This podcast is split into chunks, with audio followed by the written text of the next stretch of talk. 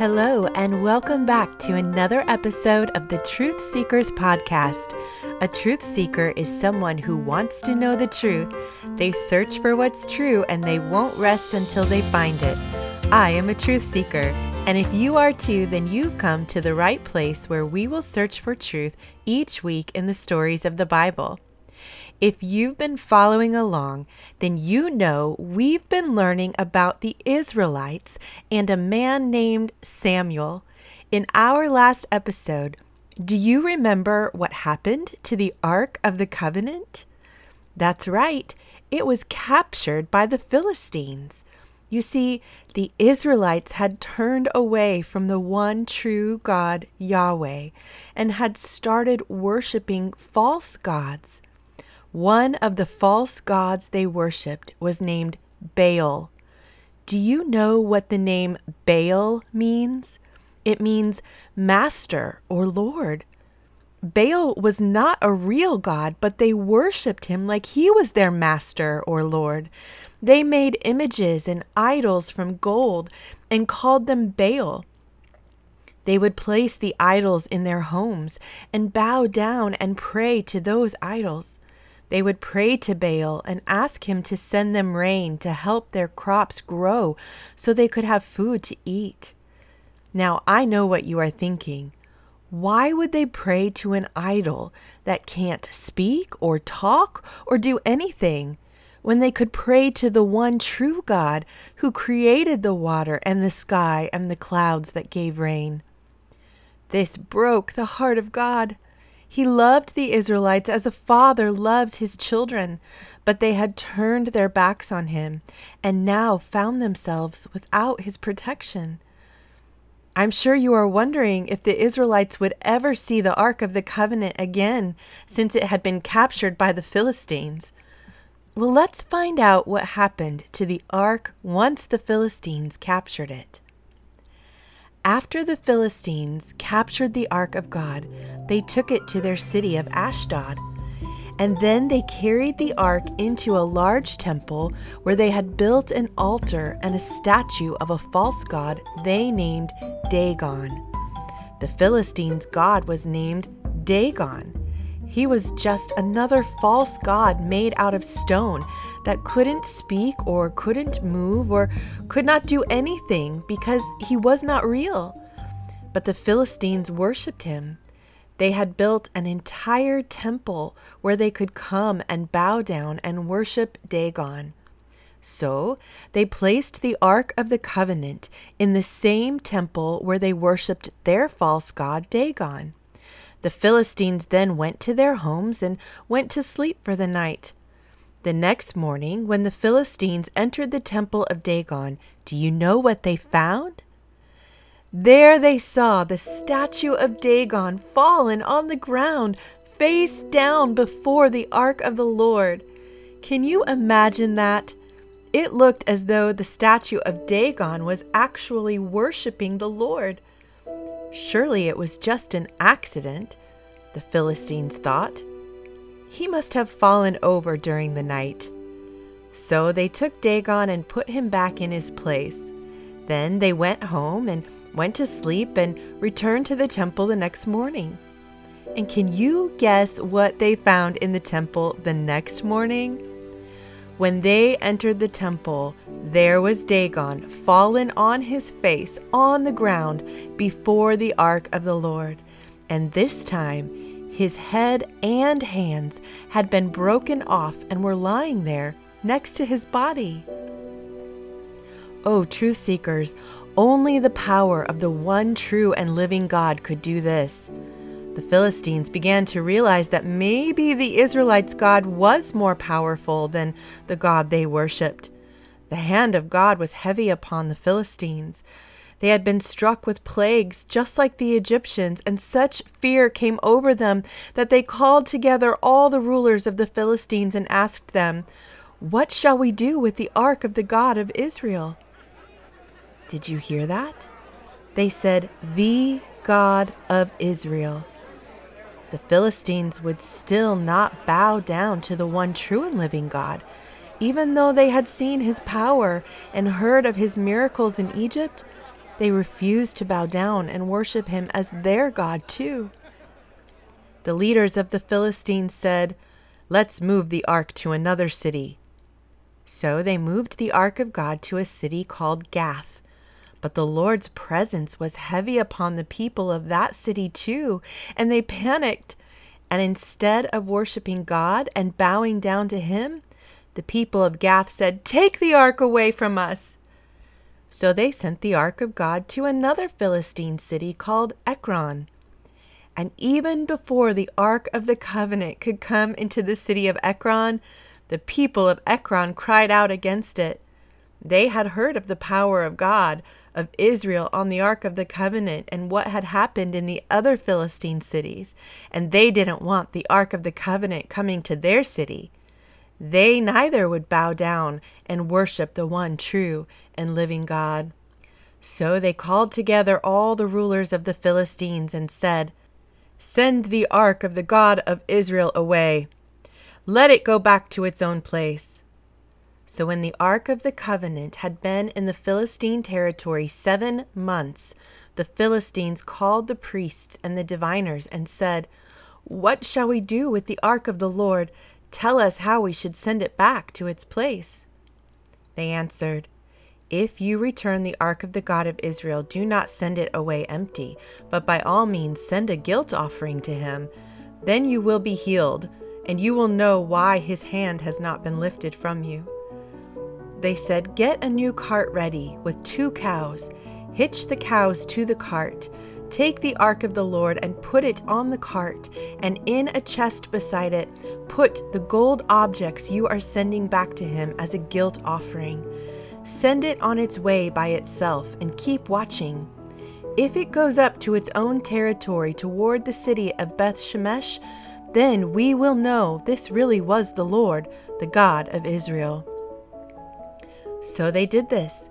They took the two cows and hitched them to the cart, and placed the ark of the Lord on the cart, and along with the chest containing the gold offerings.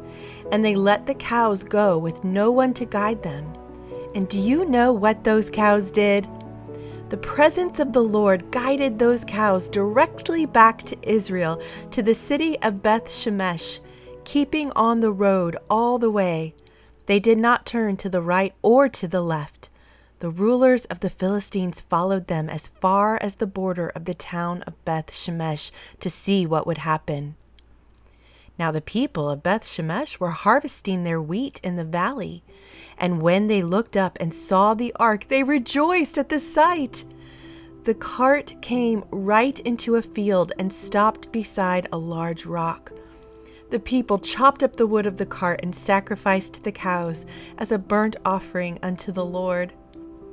The Levites took down the ark of the Lord together with the chest containing the gold objects and placed them on the large rock. On that day, the people of Beth Shemesh offered burnt offerings and made sacrifices to the Lord because they were so thankful that God had delivered the Ark of the Covenant back to them. Remember, the Ark represented the presence of the Lord and His glory among His people. They worshiped God for returning the ark in such a miraculous way. The five rulers of the Philistines saw all of this, and then they returned to their Philistine cities. And the Israelites in Beth Shemesh said, Who can stand in the presence of the Lord? This holy God. To whom will the ark of the covenant go up from here? Where can the ark stay? So they sent messengers to the other Israelites, saying, The Philistines have returned the ark of the Lord. Come down and take it up to your place. So Israelite men from the town of Kiriath Jearim came and took up the ark of the Lord. They took it to a man named Abinadab and placed it in his house. And they consecrated his son Eleazar with the special job of guarding the Ark of the Covenant of the Lord. What a special job Eleazar had in the house of his father to look after the Ark of the Covenant. And the Ark of the Lord stayed in Abinadab's home for the next 20 years.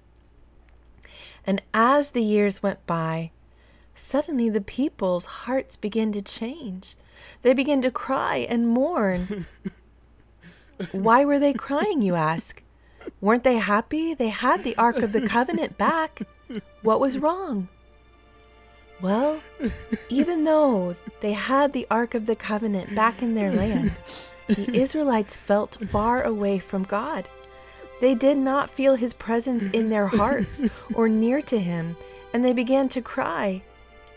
Now, here is the moment I know you have been waiting for, truth seekers. Guess who stepped up to be the spiritual leader and judge of Israel during this time? If you said Samuel, then you are correct. During these years, Samuel had been growing up in the temple. He grew up to be a strong leader and man of God. He had been serving at the temple all this time, listening to the instruction of God, learning how to hear from Him and follow Him. And when the people of Israel began to cry out to God, it was Samuel who spoke up. And Samuel said to them, If you really are returning to the Lord with your whole heart, then you must rid yourselves of the foreign false gods you have been worshiping. Commit yourselves to the Lord and serve Him only, and He will deliver you from the hands of the Philistines. Do you know what the Israelites did after listening to Samuel? They put away their false gods and they served the Lord only. Oh, truth seekers, what good news this is for the Israelites! Samuel said, Assemble all Israel at Mizpah, and I will intercede with the Lord for you. Do you know what it means to intercede for someone? If you intercede for someone, you ask for help on their behalf when they can't. You see, Samuel was so close to God and had such a good friendship with God that he was able to come before the Lord on behalf of the Israelites and ask God to forgive them. Samuel became their leader at Mizpah. When the Israelites had assembled at Mizpah, they went without food and confessed, We have sinned against the Lord. They bowed their heads and they bowed their hearts before the Lord in reverent forgiveness. They worshiped the Lord and were sorry for the sins they'd committed. Can you just picture this moment in your mind? The crowds and crowds of Israelites bowing down before the Lord, repenting of their sins, asking for forgiveness for turning their backs on God. Oh, I'm sure the heart of God was so pleased that day. His children had returned to him. When the Philistines heard that Israel had gathered together at Mizpah, the rulers of the Philistines came up to attack them. When the Israelites got news that the Philistines were coming to attack, they were afraid. They said to Samuel, Do not stop crying out to the Lord our God for us, that he may rescue us from the hands of the Philistines. Then Samuel took a lamb and offered it up as a whole burnt offering to the Lord. He cried out to the Lord on Israel's behalf, and the Lord answered him. While Samuel was sacrificing the lamb, the Philistines drew near to engage Israel in battle. But do you know what happened? Do you think the Philistines won that day? No. That day, the Lord thundered with loud thunder against the Philistines and threw them into such a panic that they were routed and turned around before the Israelites. The men of Israel rushed out of Mizpah and chased after the Philistines and overcame them that day. That day the Lord won the victory for the Israelites. Then Samuel took a stone and set it up and named it Ebenezer. Can you say Ebenezer? Samuel named the stone Ebenezer, saying, Thus far has the Lord helped us. Whenever the Israelites would look at that stone, they would remember the day the Lord helped them and saved them from the Philistines. And so the Philistines were subdued and did not invade Israelite territory again. And throughout Samuel's lifetime, the hand of the Lord was against the Philistines. The Philistine towns of Ekron and Gath actually belonged to Israel and were returned to them, and Israel delivered the neighboring territory from the power of the Philistines. Samuel continued as judge over Israel all the days of his life. From year to year, he traveled throughout Israel, from Bethel to Gilgal to Mizpah, judging Israel in all those places. The Israelites would come to him for wisdom and to help them and to pray for them. But Samuel would always remember to go back to his home in Ramah to visit his mother Hannah, who had prayed for him for so many years. There he judged and built an altar to the Lord. Dear truth seekers, there are many truths we can find in today's story. One truth we find is that God will not give his glory to another, not even a false God named Dagon. God is holy and to be worshiped. He does not want us to make an idol of anything. You may say, Well, I don't have idols of false gods like Dagon or Baal in my home that I bow down to. That may be true. But have you made something or someone in your life more important than God? Anything that you make more important than God can become an idol in your life. We must be careful to give God all of our heart and allow Him to have first place in our lives. He wants all of our heart because He loves us so much and He has so many good things for us. The Israelites prayed to Baal to send them rain because they stopped trusting in God. But we can trust God because He is the giver of all good things. His intentions and plans for us are only good. Even when we don't see it, He is working all things together for good to them that love Him. We must turn to God with all of our hearts, ask for forgiveness, and seek Him just like the Israelites did. In the end, God defeated the Philistines for the Israelites because He loved them and wanted to protect them as they put their trust in Him. We also learned that God used Samuel to be a great leader among the people. As you follow the Lord with your whole heart, God will use you too to share the love of Jesus with those around you. Who around you needs to hear about the good news that Jesus has saved us from our sins and that all we have to do is believe in Him and we can know Him and have a relationship with Him? Have you shared that good news with anyone today? Don't be afraid because you are young. God can use you no matter how old you are. If you'd like to read today's story in your Bible, you can find it in 1 Samuel chapters 5 through 7. Let me pray with you before we go. Dear Father, we ask for forgiveness of any place in our hearts where we have made something more important than you. Forgive us, Father, and help us to worship you and you alone. We place you as Lord of our lives and give you first place. We look to you for our help and guidance. Lead us in the paths of righteousness for your name's sake and deliver us from our enemies that would come against us. You alone have the power to save. You are worthy of all of our worship and praise. Amen. Thank you so much for your support for the podcast. I love reading your reviews. If you feel so led, you can leave a review in iTunes, which helps the podcast to be found by others. You can also support the podcast financially for $6 a month at patreon.com forward slash Sherilyn R. Grant. You will receive monthly devotionals and teachings as a patron member.